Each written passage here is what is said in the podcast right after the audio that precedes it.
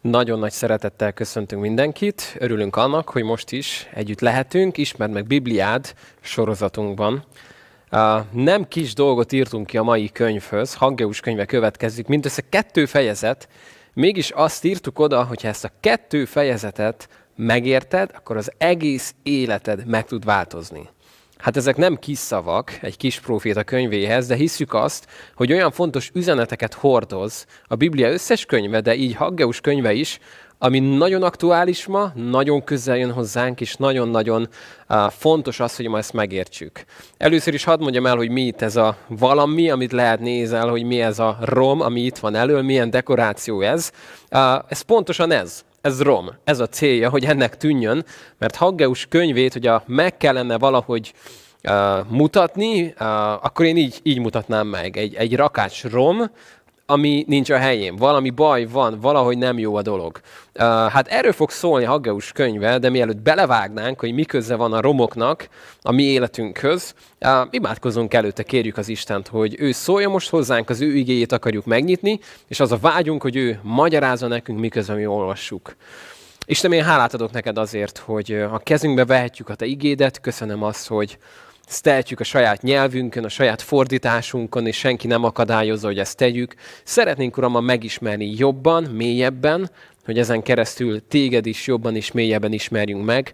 Szeretnénk a szívünkbe zárni, és szeretnénk megélni mindazt, amit ma megmutatsz nekünk. Imádkozzuk ezt Jézus Krisztus nevében. Amen. Hageus könyve, tehát ez az, ami ma előkerül, és most is használni fogjuk a Biblia projektnek az ingyenes videóit ehhez, hogy kicsit talán jobban elképzeljük, kicsit jobban lássuk az eseményeket. És mielőtt elkezdenénk olvasni ezt a kettő rövid fejezetet, amivel a Biblia egyik legrövidebb könyve, szeretném, hogy egy kicsit felzárkóznánk, hogy hol vagyunk most, mert az előző alkalmakon arról volt szó, hogy a proféták beszéltek arról, hogy jön majd egy nagy fogság, hogyha nem tértek meg, ez és ez és ilyen és ilyen szörnyű dolgok lehetnek, hogyha csak nem tértek meg, és, és jön majd Babilon, jön majd egy idegen név, stb. stb.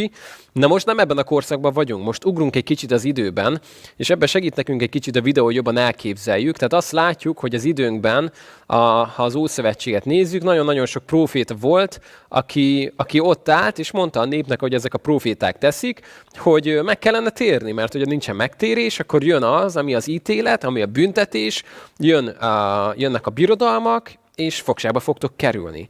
És um, eddig olyan könyveket láttunk nagyon sokat, amik arról szóltak, hogy ez majd meg fog történni, viszont most már nem ebben a korszakban vagyunk, hanem már ezen túl vagyunk. Tehát jött a Babilon birodalom, és elesett Jeruzsálem, és minden, ami fontos volt, és ezzel egy időben a proféták, akik, akik még csak előre jelezték, hogy mekkora borzalmak történnek majd, hogyha nem lesz egy nagyon-nagyon radikálás, radikális változás Izrael életébe, arról is beszéltek, hogy ha már látják azt, hogy mi fog történni, mert látják azt, hogy a népnek kemény a szíve, és nem akar megtérni, és jön a büntetés, de látják azt, hogy ez nem örökké fog tartani.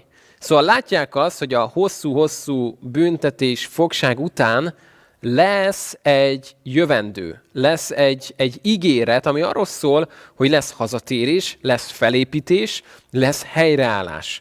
És ők erről még csak beszéltek, hogy majd egyszer ez meg fog történni. És milyen jó lesz majd akkor, mikor újra Isten helyreállít dolgokat, amikor a maradékot újra összegyűjt, és hogy milyen jó lesz, amikor újra majd visszatérhetnek oda, onnan el lettek ők víve.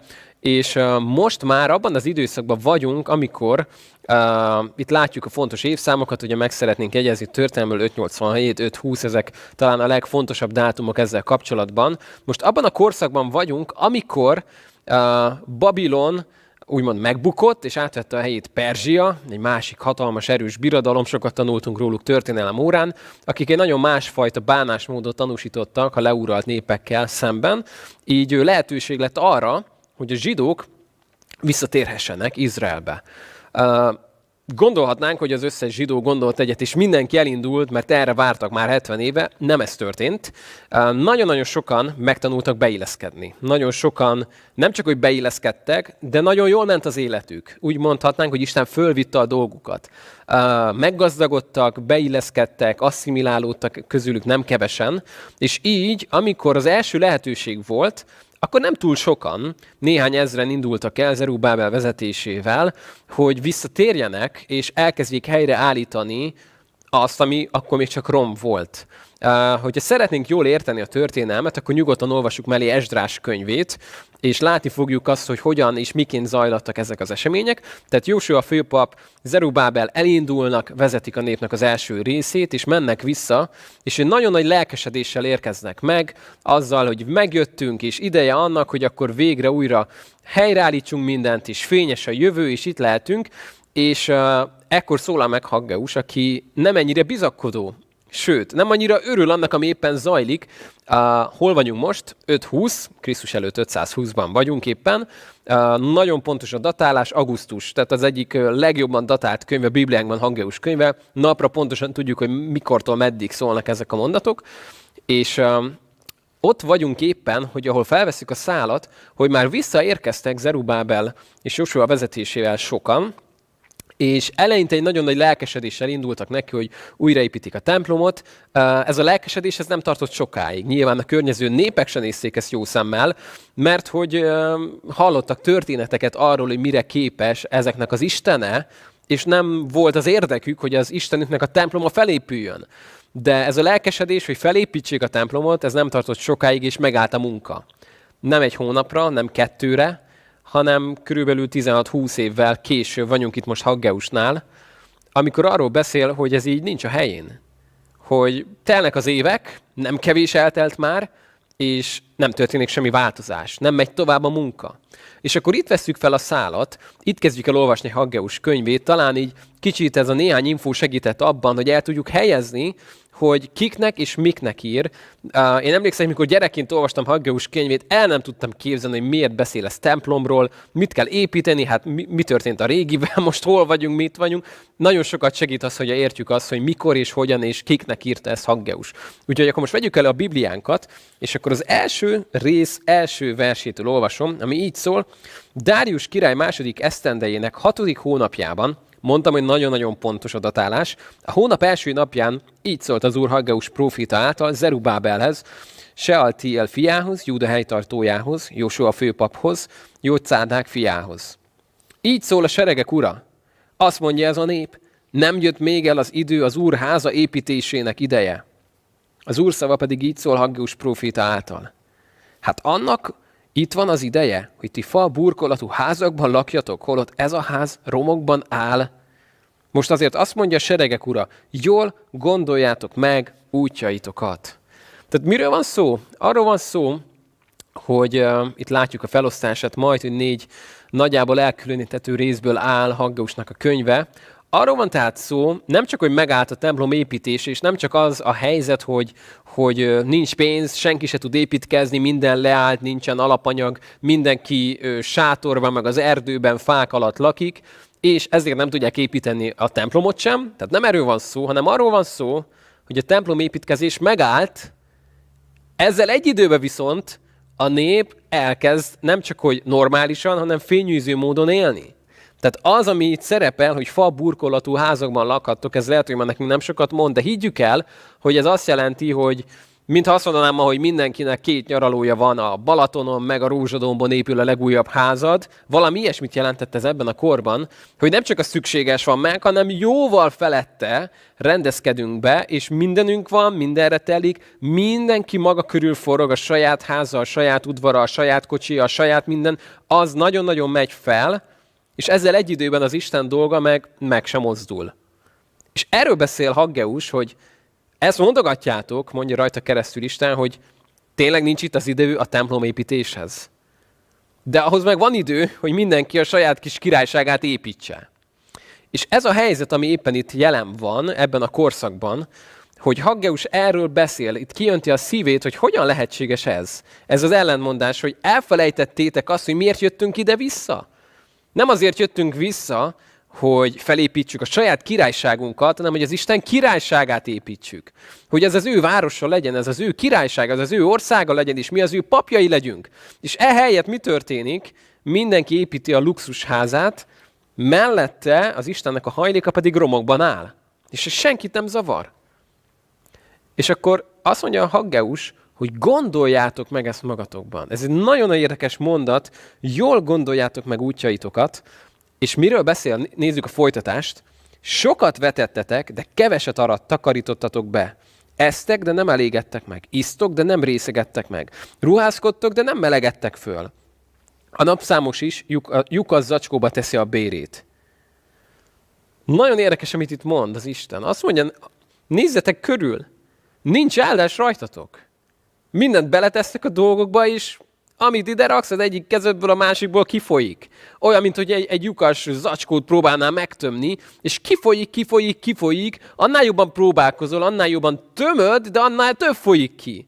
Így folytatja, azt mondja a seregek ura, jól gondoljátok meg útjaitokat.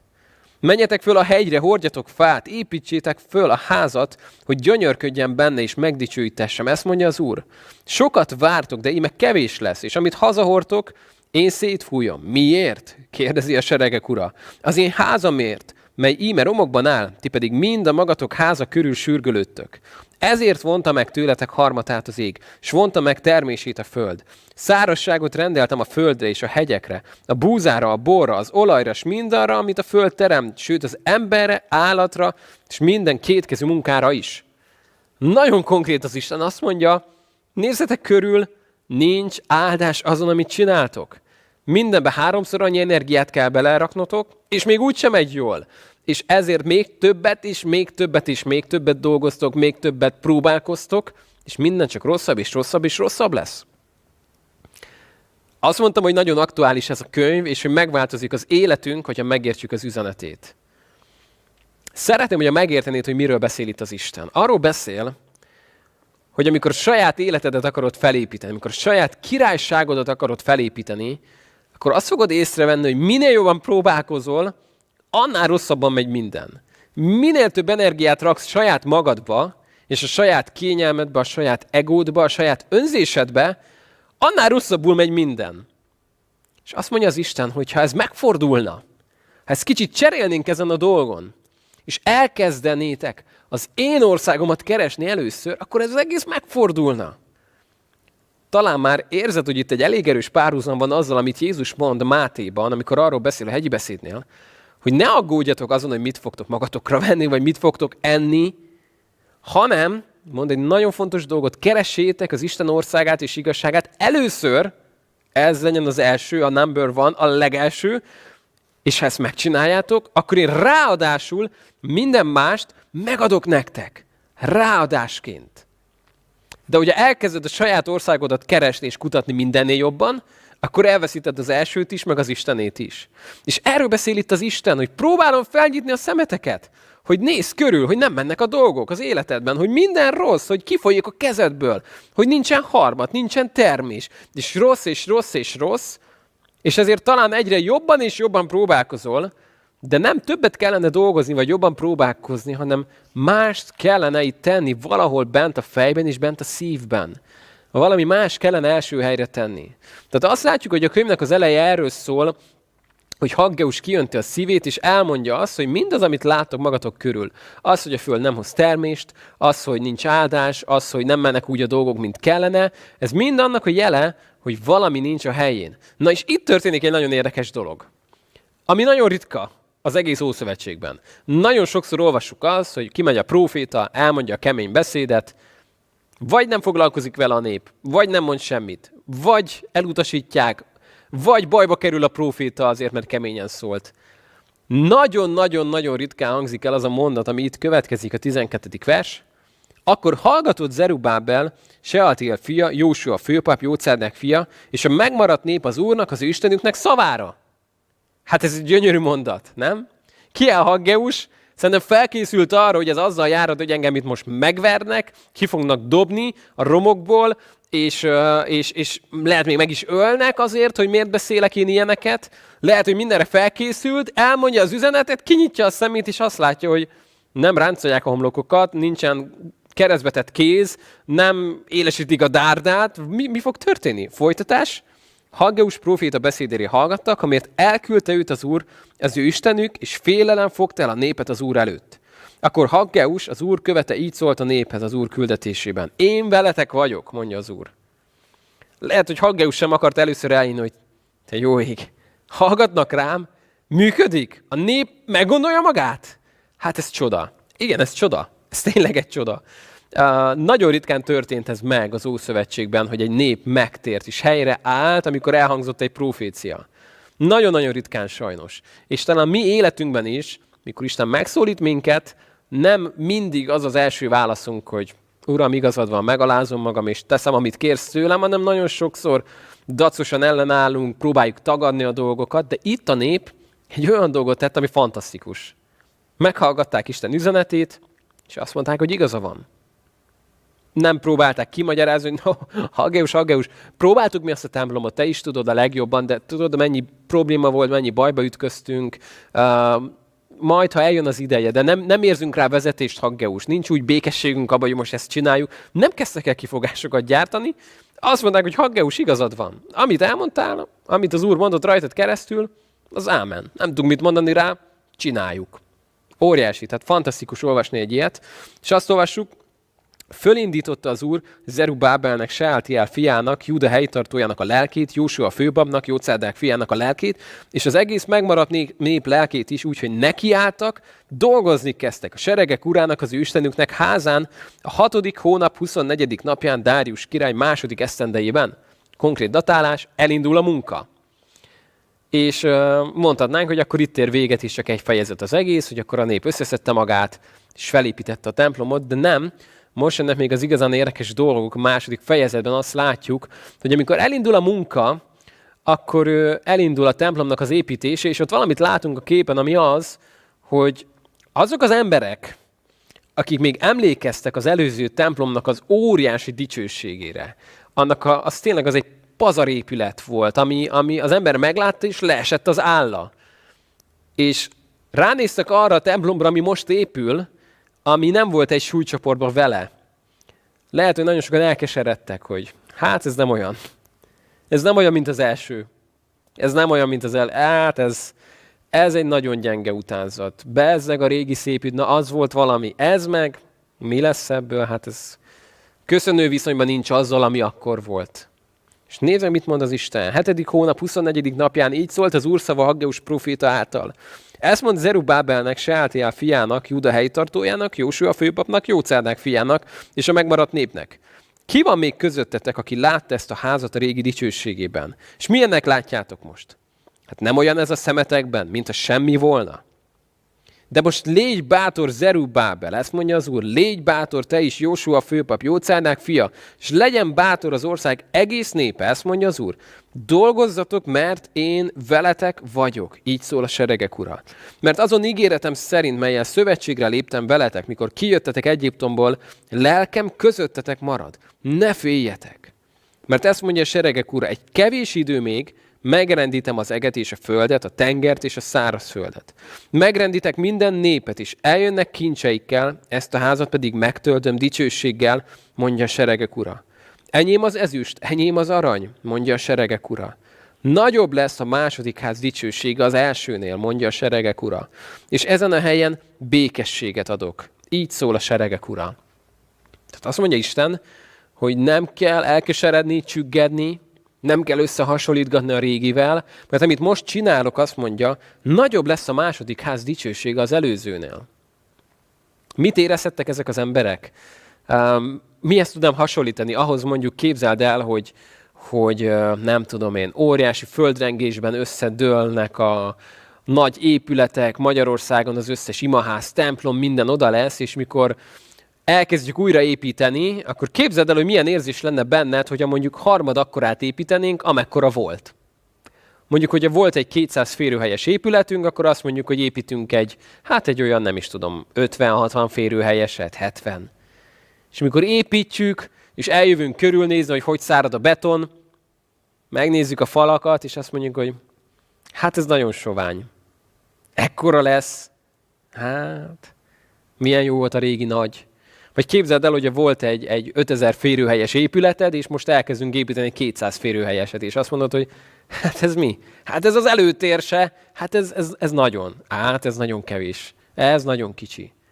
Valami ilyesmit éreztettek ezek az emberek, hogy hát elindul a templom, legalább csináljuk, de nem lesz ez olyan, mint régen. közel, közel se lesz olyan, mint az elsőnek a dicsősége. És azt mondja itt az Isten, hogy nem, nem lesz olyan, mert ennek nagyobb lesz a dicsősége. Mert Isten valamit tenni fog, mert ott van a népével, és azt mondja, hogy légy bátor Zerubábel, légy bátor Jósua, ne adjátok fel, ne féljetek, mert én vagyok veletek. És higgyétek el, hogy valamit fogok tenni. Valamit fogok tenni a jövőben. Ők még ezt nem is nagyon sejtették, 520 év, és valami olyasmi fog történni, hogy az emberiség úgy dönt, hogy kezdjük újra az időszámítást innentől. Mert megszületik valaki, aki mindent megváltoztat. Ez az, amit az Isten tesz, ez az, ami az ő, ő akaratában volt. És nézzük tovább, hogy mi folytatódik. Tizedik versben azt olvassuk, a kilencedik hónap 24. napján Dárius második eszendében így szólt az úr Haggeus proféta által. Kérdezd csak meg a papokat a törvény felől. Ha szentelt húst visz valaki köntöse szárnyában, annak szárnya hozzáér a kenyérhez, vagy főzelékhez, borhoz, vagy olajhoz, vagy bármi más eleséghez, szenté lesz-e az? Ezt felelték a papok. Nem. Akkor Haggaus ezt kérdezte. Ha egy holtest által tisztátalanná lett ember érinti mindezeket, tisztátalanná lesznek?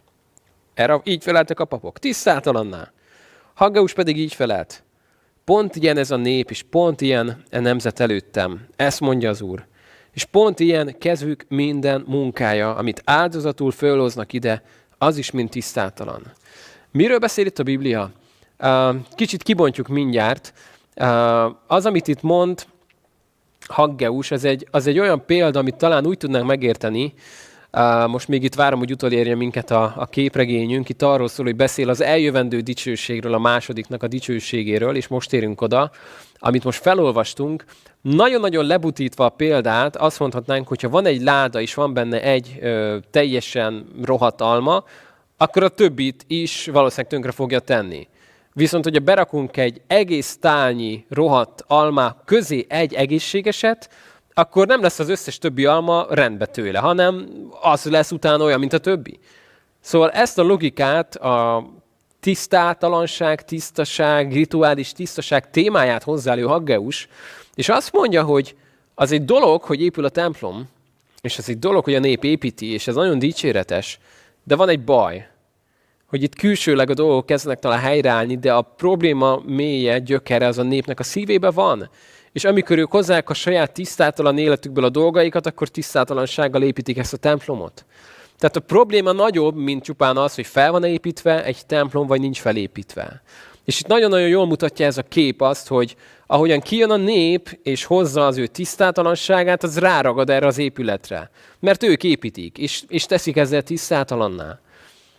Ez, ez a probléma felvetés, ez nem oldódik meg itt, és nem oldódik meg még a következő napokban sem, hanem megoldódik az új szövetségnél. Amikor az Isten megtisztítja az ő népét, amikor eljön Jézus, és amikor ő hozzáér egy tisztátalanhoz, akkor viszont megváltozik a helyzet, mert itt a papok azt mondják, hogy oda-vissza ez nem működik. Tehát, hogyha egy tiszta hozzáér egy tisztátalanhoz, akkor ő lesz tisztátalanná, nem pedig fordítva. És itt arról beszélünk, hogy az új szövetségben viszont megváltozik. Amikor Jézus hozzáér egy tisztátalanhoz, egy lepráshoz, akkor meggyógyul a tisztátalan. Amikor ő megérint valakit, egy halottat, akkor ő életre kell. Nem pedig Jézus lesz tisztátalanná. És ez az, ami itt áll helyre az új szövetségben. Mert itt megmutatja a Biblia azt, hogy külsőségek, az, hogy felépít a nép egy templomot, vagy nem, az, ha a szívük nincs a helyén, akkor nem sokat ér. Mert elmondja az Isten más helyeken is az Ószövetségben, hogy, hogy ki nem állhatom az ünnepeiteket. És az egész csak képmutatás, és, és a szívetek távol van tőlem. A hátatokkal közeledtek felé, mondja az Isten. Tehát ő nem arra vágyik, hogy külsőleg nagyjából rendezetten menjenek a dolgok rutinosan, hanem ő itt az embernek a szívét keresi, és ezt kutatja, és ezt találja tisztátalannak. És erre hoz megoldást az új szövetség, aminek a dicsősége felülmúl mindent, amikor Jézus eljön, és amikor elveszi a népnek a bűnét, amikor ő magára veszi, átokká lesz a keresztfán azért, hogy ne csak külsőleg legyen valami helyre rakva, hanem a, a népnek a szíve, az ember szíve legyen teljesen újjátéve. És az új szövetségben már nem arról van szó, hogy van egy épület, legyen az most épp a Kovács utca 13-ban, ahol mi vagyunk, vagy egy másik templom, ami, ami az Istennek a helye, és akkor annak kell nagyon tényleg gyönyörűnek lenni, mert ha az nem az, akkor Isten nem lakozik itt. Mert az új szövetségben a templom, azt mondja a Biblia, hogy ti vagytok a Szentléleknek a temploma, és bennetek vett lakozást. És az első keresztények 200 évig nem is nagyon tudták elképzelni azt, hogy ők templomot építhetnének egyáltalán. Próbálták volna meg, és mindennan elzavarták őket, és üldözték őket. És ahol ők összejöttek titokban, kín a mezőn, erdőkben, katakombákban, azok nem mondanánk, nem mondanánk rá, hogy felülmúlták Salamon templomának a dicsőségét. Nem, nem külsőleg, nem az épület, hanem bent a szívük, amikor megértették, hogy az új szövetségnek a temploma, az nagyon közel jött hozzánk. És a ragyogása, a szépsége, az felülmúlja az ószövetségi templomokét, mert Jézus az, aki ezt elvégezte. És szeretném, hogy ezt megértenéd, hogy az új szövetségben a te tested az a Szentlélek temploma. Nem tudom, hogy hogy néz ki a templomod. Nem tudom, hogy mennyire viseled gondját. És most nem arra gondolok, hogy mennyit ülsz a tükör előtt, vagy mennyit sminkeled magad, hanem az életedről beszélek. Hogy mennyire, mennyire viseled a szíveden az, hogy az Istent érdekli az, hogy hogy néz ki ez a templom, ami az ő hajlik a te életedben.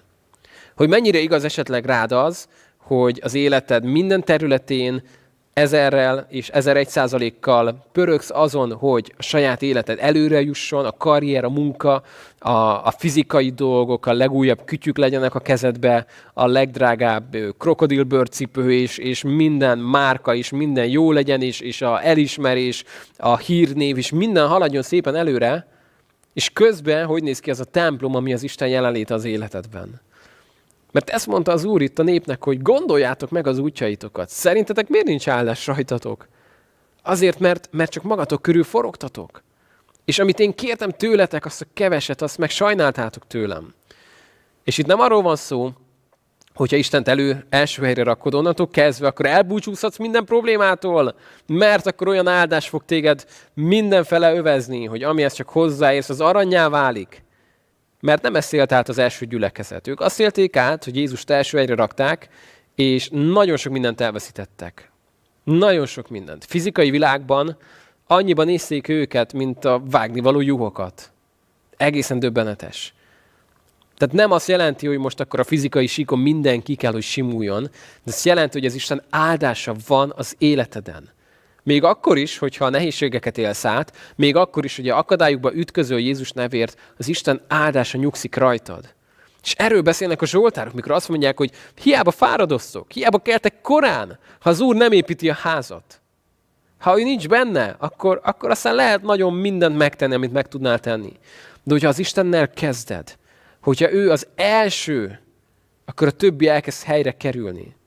És még egyszer mondom, ez nem azt jelenti, hogy akkor innentől ez a bankszámla számod megugrik, és olyan, olyan dolgokat engedhetsz meg magadnak, hogy még jobban önző életet élhess, és még jobban minden körülötted forgjon, mert nem ez a célja az Istennek.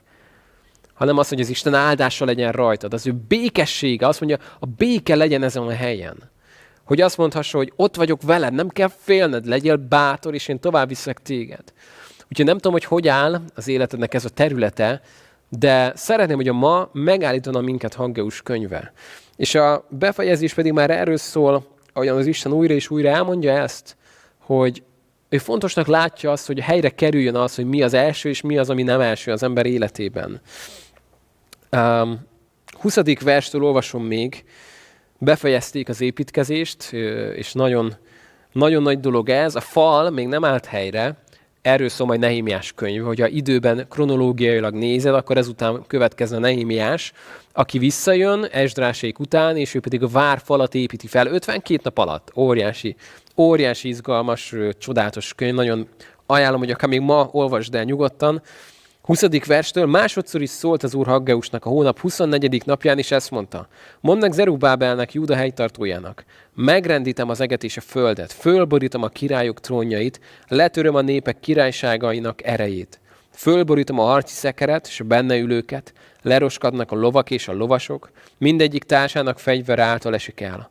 Azon a napon, ezt mondja a seregek ura, fölveszlek téged Zerubábel, Sealtiel fia, én szolgám, így szól az Úr, és olyan teszlek, mint egy pecsétgyűrű, mert téged választottalak ki, mondja a seregek ura. A befejezés arról szól, hogy itt sokkal nagyobb dolgokról van szó, mint csupán a templomnak a felépítése. Kicsit Isten kinyitja az időnek a vonalát, és azt mutatja meg, hogy ahogy Mózes beszélt a néphez, itt azt látjuk a képen, úgy beszél most Isten a néphez, hogy, hogy el lehet dönteni, hogy merre megy tovább az életetek. De arról beszél, hogy jön majd egy olyan királyság, amikor Isten eltörli az ellenséget, Isten igazságot szolgáltat, és lesz egy olyan uralkodó, lesz egy olyan csodálatos ország, amit most még itt nem tudnak elképzelni. És itt fogunk most megállni, ezzel ér véget Haggeus könyve. Miért állunk itt meg? Azért, mert eddig jutottunk, azért, mert ennyi a könyv, de hadd hívjalak egy kicsit, csak hogy gondoljuk végig azt, hogy milyen érdekes lehetett volna mondjuk uh, Haggeus korában élni. Vagy menjünk vissza még egyet a lépésben, az időben, és mondjuk azt, hogy milyen érdekes lehetett volna mondjuk Habakuk, vagy, vagy azok a proféták idejében élni, amikor még csak mondták, hogy jön majd a fogság, és jön a büntetés. És mondták azt, hogy majd a fogság után lesz majd helyreállítás, és lesz majd még, hogy visszamegyünk Izraelbe. És akkor, amikor megélték a fogságot az emberek, akkor azon gondolkodtak, hogy tényleg lesz ilyen? Hogy, hogy lehetséges ez? Isten megtartja majd az ígéretét? Fogunk majd visszamenni mi még? Hát ez lehetetlen. Hát Izrael rommá lett, Jeruzsálem fala ugye elégtek, a templom oda, a falak mind oda. Hogy, hogy lesz ebből bármi? Hogy fogunk mi visszamenni oda? Hát nem engednek minket, foglyok vagyunk, szétszórtak minket. És Isten megtartotta az ígéretét. És visszaengedte a népet, visszavezette a népet. És amikor ott álltak, azon gondolkodhattak, hogy hűha, hát az Isten megtartja az ígéretét. Ő az, aki, ő az, aki ezt a helyére tette. És itt vagyunk mi most, kicsit már időben később, mi már nem arról beszélgetünk, hogy vajon visszamehet-e Izrael, vagy nem, lesz-e helyreállítás, vagy nem. Mi már arról beszélünk, hogy az Isten, amit még megígért, és még nem történt meg, az ez, amit most látunk. Hogy mindent helyreállít. Hogy eljön, és hogy eljön felhőkön, meglátja őt minden szem, azok is, akik felszegezték, siratja őt a föld minden nemzetsége, mi még ezek előtt vagyunk. De ugyan az a nép, amelyik a fogságban élt, átélte azt, hogy Isten megtartja a szavát, és lépésről lépésre megtartja, amit megígért, így mi is át fogjuk élni azt, és lehet, nagyon érzük a bőrünkben, talán már érezzük, hogy lehet, hogy mi vagyunk az a nemzedék, aki majd azt mondja, hogy te nézd oda, látod, mi történik fenn a felhőkön? Jön Jézus, menjünk fel. Ennyi volt, összeajtod a laptopodat, lerakod a telefont, eldobod a pénztárcádat, és érzed azt, hogy ennyi volt, vége, megyünk, megyünk haza. Az Isten eljött értünk, megtartotta az ígéretét. Fantasztikus időket élünk. És ahogy a népnek hitben kellett élnie, mikor még a fogságban élt, hogy lesz majd ebből helyreállítás, úgy most mi is hitben élünk. Emlékszünk még Habakuk könyvére? Az én igaz emberem pedig hite által él. Hát itt állunk meg, hogy ilyen időkben élünk, ahogy Isten azt látjuk, hogy romba dönt dolgokat talán. Itt azt mondja, hogy királyok, vezetők, harci szekerek dőlnek össze. Most azt látjuk, hogy a gazdaságuk, a elképesztő szövetségek, amikről eddig azt lehetett mondani, hogy hát ezek be vannak betonozva, kezdenek eltűnni. És az Isten valamit készít, valamit helyreállít. Én nagyon örülök, hogy ebben az időben élhetek, és hiszem, hogy te is érzed azt, hogy ez egy nagyon izgalmas időszak, hogy ide helyezett minket Isten. Azt akarta, hogy itt éljünk. És szeretnélek arra bátorítani, hogy, hogy legyél reményelteli, hogy az a rossz, ami most talán körülöttünk van, ez a sok nehézség, ez átmeneti. Átmeneti. Ahogy átmeneti volt egy fogság. Átmeneti. Mert jön utána a következő lépcsőfok. Hát ez vár ránk a következő lépcsőfok. Nem ez a romos valami vár ránk, hanem amit az Isten helyreállít. Én szeretnék most imádkozni, és kérlek, hogy te is tedd ezt. És utána bátorítlak, hogy ahogy most mi lezárjuk az élő adást, olvasd el nyugodtan egyben ezt a két fejezetet, hogy talán még frissebben, még jobban, még mélyebbre mehessen, és, és engedd, hogy az Isten megszólítson most ezen keresztül. Isten, én hálát adok neked azért, hogy van szavad, köszönöm azt, hogy mi is átélhetjük azt, hogy hitben élünk, és nem látásban járunk, hanem elhisszük azt, hogy amit megígértél, azt te megtartod. És köszönöm, hogy te megígérted, hogy visszajössz értünk, hogy magad mellé veszel minket. Köszönöm, hogy megígérted azt, hogy mindent helyreállítasz. Köszönöm, hogy megígértél egy olyan békét, egy olyan országot, ahol nincs többi fájdalom, nincs többi szenvedés. Uram, nagyon várjuk azt, hogy oda kerüljünk, de amíg ez nem jön el, addig szeretnénk hűségesek lenni, és ahogy hűségesek voltak sokan a te népet közül a fogságban, és megélték a szövetséget veled, úgy szeretnénk mi is hűségesek lenni most. És amire elhívtál minket, abban ott állni, és, és benne lenni, szolgálni, és várjuk, Uram, azt az időt, mikor, mikor megszólalnak a harsonák, és mehetünk hozzád. Köszönöm, hogy Te mindig megtartod az ígéretedet, és köszönöm, hogy így lehetünk most előtted. Ámen. Hát ezekkel a szavakkal búcsúzunk az online Ismer meg Bibliát sorozatunkból. Én most is nagyon sajnáltam, hogy nem ültök itt velünk szembe, és nem, nem, ez nem egy interakció, hogy beszélgetünk arról, hogy kiben mit mozgat meg Haggeus könyve, de nagyon remélem, hogy nem kell erre sokat várjunk. Figyeljük majd a rendeleteket, és hogyha kell, hogy a szükséges, akkor jövő héten is még így fogunk találkozni online. Ha lehet, akkor majd máshogy, de majd próbálunk mindenkit értesíteni, úgyhogy figyeljük a gyülekezetünknek a média platformjait, hogy lássuk a híreket. Nem sok van már hátra az Ószövetségből, és az a terv, hogy az Ószövetség után pedig áthajózunk az új szövetségi könyvekre. Egyre izgalmasabb és izgalmasabb könyvek várnak ránk, úgyhogy bátorítlak, hogy szeresd nagyon a Bibliádat, olvasd nagyon sokat rongyosra, és van egy régi mondás, ami azt mondja, hogy egy Biblia, ami szétesik, egy olyan emberhez tartozik, aki nem. Mármint nem esik szét. Úgyhogy bátorítlak arra, hogy használd, forgasd, kopjon el a kezedbe, és legyen egy nagy áldás az életeden. Isten áldjon!